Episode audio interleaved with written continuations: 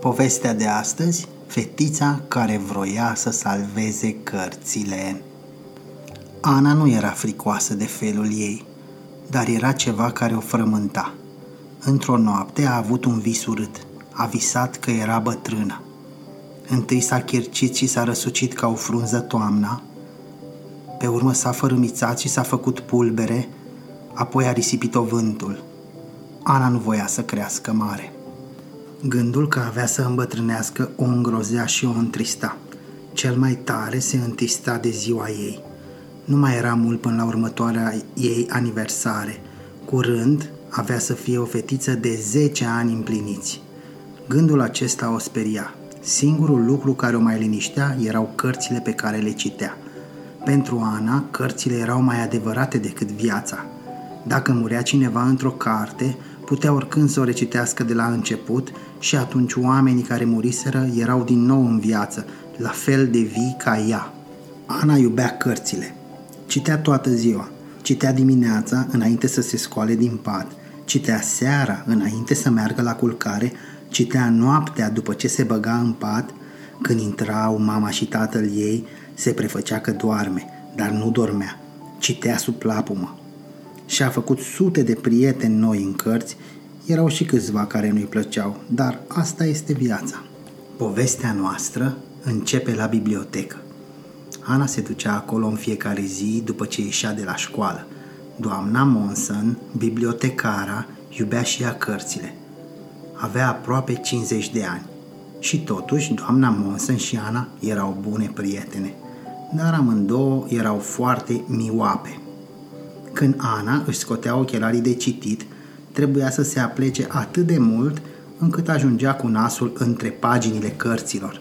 Când nu era lume în bibliotecă, făceau concurs de citit. La început, doamna Monson câștiga mereu, dar n-a trecut mult timp și Ana a întrecut-o. E pentru că ai nasul mai ascuțit, spunea doamna Monsen. Doamna Monsen se prefăcea că este furioasă, dar nu era. Aproape întotdeauna se purta cu blândețe. Dar într-o zi când Ana a venit la bibliotecă, a găsit-o pe doamna Monson tristă. De ce e supărată? a întrebat Ana. Din cauza tuturor acestor cărți, a răspuns doamna Monson. A cărților pe care nu le împrumută nimeni. Nu mai împrumută nimeni nicio carte? a întrebat Ana. Da, aproape nimeni. De ce nu le mai împrumută nimeni? Pentru că sunt mulți oameni care habar n-au ce pierd, a spus doamna Monson. Exact atunci, cineva a strănutat în spatele Anei. Fetița s-a întors. Pe un taburet, în fața unui raf, stătea cocoțat un om scund și pricăjit, cu un teanc de cărți într-un coș mare.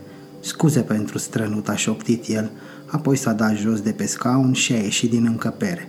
Cine era? a întrebat Ana. Milton Berg, a spus doamna Mosen, lucrează în depozitul de la subsol.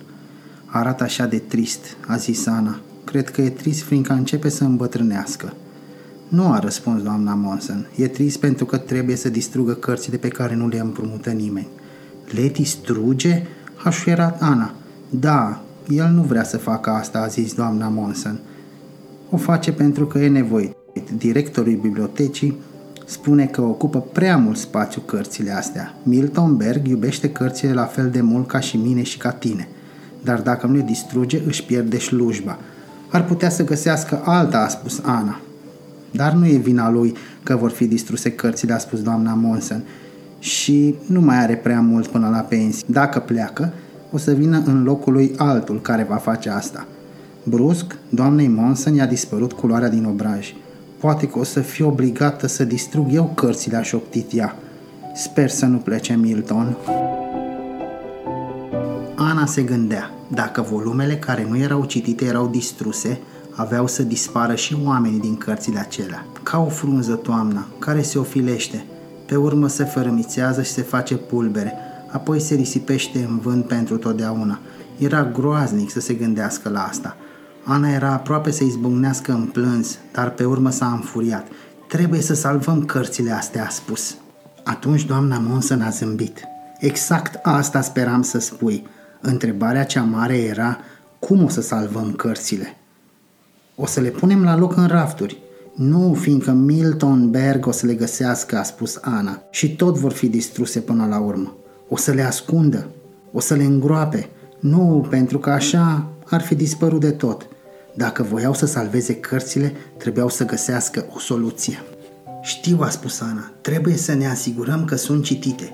E singura cale să le ținem în viață. E adevărat, a spus doamna Monson, dar cineva trebuie să le împrumute. Pot să le împrumut eu, a spus Ana. Doamna Monson a dat din cap. E o idee bună, dar sunt destul de multe cărți. Ana a împrumutat 50 de volume. Dar cum avea să le ducă acasă? Am o roabă, a spus doamna Mansen. Pot să ți-o împrumut. A umplut roaba cu cărți, iar Ana s-a grăbit să plece. Doamna Monsen a rămas în capul scărilor și i-a făcut cu mâna, dar nu era singură. Lângă ea stătea Milton Berg. El nu flutura din mână. Ana avea ochelari cu dioptrii puternice și a văzut că Milton zâmbea. Amândoi zâmbeau, chiar dacă împreună trebuiau să fie avut peste 100 de ani. Când Ana a ajuns acasă, a răsturnat cărțile pe podeaua din camera ei și s-a așezat pe pat. Da, da, și-a zis ea, acum pot să încep. Și asta a făcut. A citit și a citit și a citit și a citit și a citit până când a adormit și a visat toți prietenii noi pe care și făcuse citind. În săptămânile următoare, Ana a continuat să citească. A cunoscut o mulțime de oameni despre care nu citise mai înainte. Unii erau buni, alții erau răi, unii erau fericiți, alții erau triști, unii erau înțelepți, alții nătângi, unii erau oameni mari, alții erau copii. Dar Anei îi se păru că se regăsește câte un pic în fiecare și era fericită că îi putea ajuta, astfel încât ei să trăiască veșnic. În primele zile, i s-a părut minunat să citească, dar după patru săptămâni a început să fie cam mult pentru ea. Căpătase 364 de prieteni noi, alți 18 nu-i plăceau. Nu mai e loc pentru alți oameni în mintea mea. Am cunoscut prea mulți, prea repede. Nu mai pot să citesc deocamdată. A doua zi s-a dus la bibliotecă. Ai citit toate cărțile? o întrebă doamna Monson. Da, a spus Ana. Și ai venit să mai împrumuți? Ana a clătinat din cap. Nu, trebuie să iau o pauză de la citit. Păcat, a spus doamna Monson. Am îngâiat o carte care stătea pe masa din fața ei și a oftat. Ce carte e asta?" a întrebat Ana. E o cărticică, a răspuns doamna Monsen. Sunt sigură, sigură că o să-ți placă. E despre un băiat căruia i s-a întâmplat ceva uimitor. Ana a simțit ca o furnicătură pe frunte. Întotdeauna se întâmpla așa când i se făcea poftă să citească. Cum se numește cartea? Pădurea fermecată. Acum, furnicătura a început să se transforme în ceva ca o mâncărime. Ok, a zis Ana, atunci o împrumut și după asta o să-mi iau pauză de citit. Exact atunci cineva a strănutat în spatele ei. Ana nici n-a trebuit să se întoarcă, știa cine era de data trecută. Pardon pentru strănut, a spus o voce șoptită. Ana s-a întors, dar Milton Berg dispăruse. Cel care scrisese pădurea fermecată se numea Valdemar Seer. Băiatul despre care era vorba în carte se numea și el tot Valdemar. Și el se temea să îmbătrânească la fel ca Ana. Era aproape ca și cum Ana ar fi citit despre ea însăși. Valdemar locuia chiar lângă pădure. Bunica lui îi spunea că pădurea e fermecată. Valdemar mergea adesea cu bunica lui să se plimbe prin pădurea fermecată. În timpul plimbărilor îi povestea bunicii de ce îi era teamă să îmbătrânească. Bunica îi răspundea că nu are de ce să-i fie teamă și la bătrânețe se pot întâmpla multe lucruri minunate. Îi povestea despre fantomele pe care le întâlnea în pădure, fantome pe care nu le putea vedea, dar care se ascundeau printre copaci. Bunica i-a spus că atunci când ea va muri, Valdemar va trebui să se ducă singur în pădure. Atunci o să vadă o fantomă adevărată. Când i-a spus despre fantomă, ea vorbea în șoaptă. Pe urmă bunica a murit.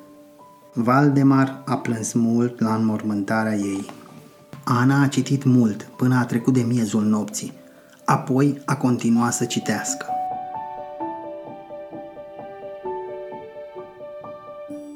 După ce bunica a murit, au trecut câteva săptămâni înainte să mă duc din nou în pădurea fermecată.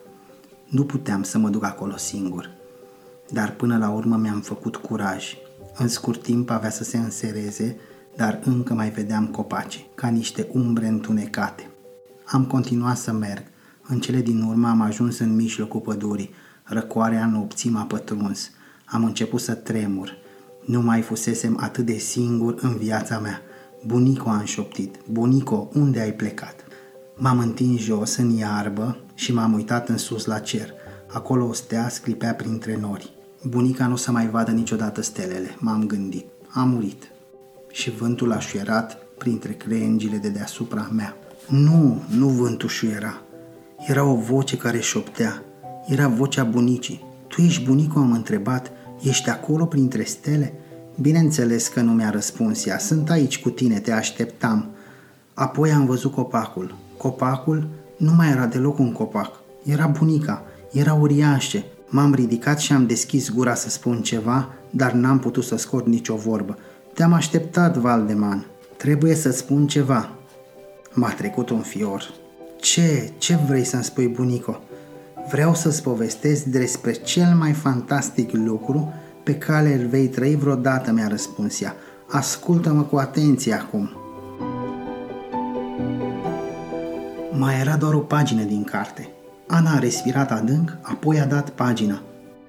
Dar nu era nimic acolo. Pagina era goală. Sfârșitul cărții dispăruse. Era groaznic. Nu se poate, s-a gândit Ana. Cartea nu poate să se termine așa. Cred că a rupt cineva ultima pagină. Trebuie să găsesc pe cineva care are cartea întreagă. Sigur pot face asta. Ana a închis ochii, dar tot nu reușea să adoarmă. Se gândea la pădurea fermecată.